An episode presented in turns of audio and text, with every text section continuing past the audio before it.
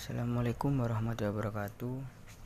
Kali ini saya akan menjelaskan tentang asuhan keperawatan kebutuhan seksualitas. Kebutuhan seksualitas adalah kebutuhan dasar manusia berupa ekspresi perasaan dua orang individu secara pribadi yang saling menghargai, memperhatikan dan menyayangi sehingga terjadi sebuah hubungan timbal balik antara dua individu tersebut. Seksualitas Seksualitas dan seks merupakan hal yang berbeda.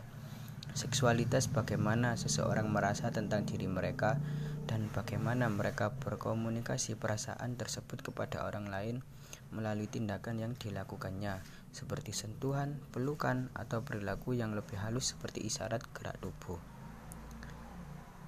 Jika seks yaitu menjelaskan ciri jenis kelamin secara anatomi dan fisiologis pada laki-laki dan perempuan, hubungan fisik antara individu, aktivitas seksual genital. Aspek seksual pasien di Indonesia membicarakan seksual masih tabu. Pengekspresiannya masih secara tertutup, hanya dikaitkan dengan masalah hanya dikaitkan dengan masalah hubungan antar lawan jenis.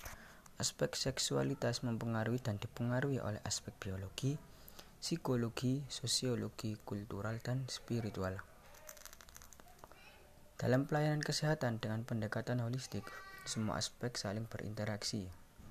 Kesehatan seksual Kesehatan seksual didefinisikan sebagai pengintegrasian aspek somatik emosional, intelektual, dan sosial dari kehidupan seksual dengan cara yang positif yang memperkaya dan meningkatkan kepribadian, komunikasi, dan cinta. Itu definisi menurut WHO 1975. Komponen kesehatan seksual Konsep seksual diri, body, image, identitas, gender, dan orientasi seksual.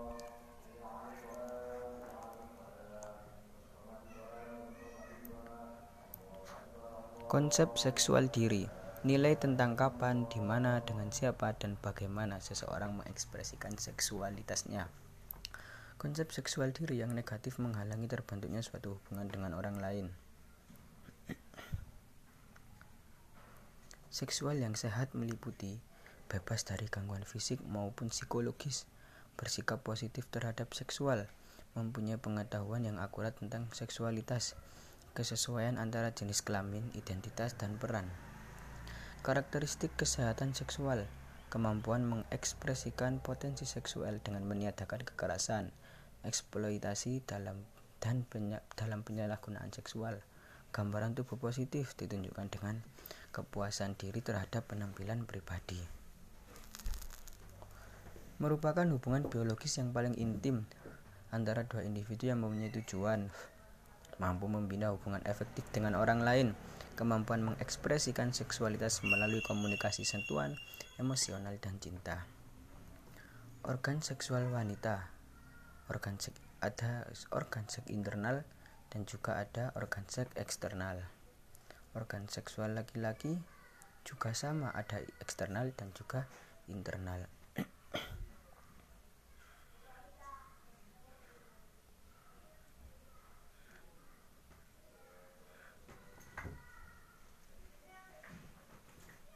Faktor-faktor yang mempengaruhi seksual.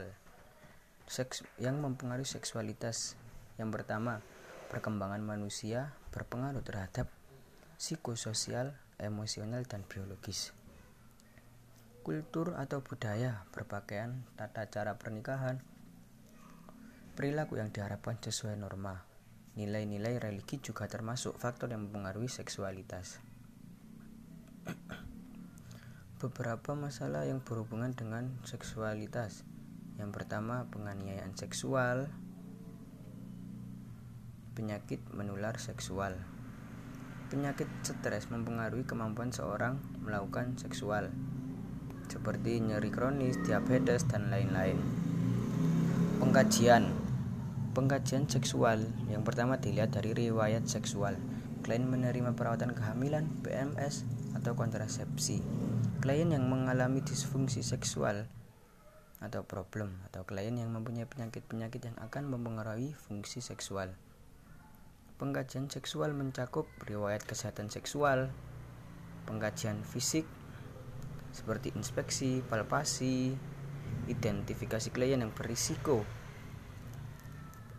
riwayat penganiayaan seksual, kondisi yang tidak menyenangkan, juga gangguan aktivitas fisik sementara maupun permanen. Diagnosa keperawatan Yang pertama, perubahan pola seksual berhubungan dengan ketakutan tentang kehamilan, efek antihipertensi, depresi terhadap kematian atau perpisahan dengan pasangan. Yang kedua, disfungsi seksual berhubungan dengan cedera medula, penyakit kronis, nyeri, aniesitas mengenai penempatan di rumah perawat atau panti. Yang ketiga yaitu gangguan citra tubuh berhubungan dengan efek masektomi atau kolostomi yang baru dilakukan, disfungsi seksual, ataupun perubahan pasca persalinan. Yang keempat, gangguan harga diri berhubungan dengan kerentanan yang dirasakan setelah mengalami serangan infragmiokardium, pola ke penganiayaan ketika masih kecil. Perencanaan keperawatan Tujuan yang akan dicapai terhadap masalah seksual yang dialami klien mencakup mempertahankan, memperbaiki atau meningkatkan kesehatan seksual, meningkatkan pengetahuan seksual dan kesehatan seksual, meningkatkan kepuasan terhadap tingkat fungsi seksual dan memperbaiki konsep seksual diri. Implementasi Promosi kesehatan seksual penyuluhan, perawat, keterampilan komunikasi yang baik, lingkungan, dan waktu yang mendukung yang mendukung privasi dan kenyamanan klien.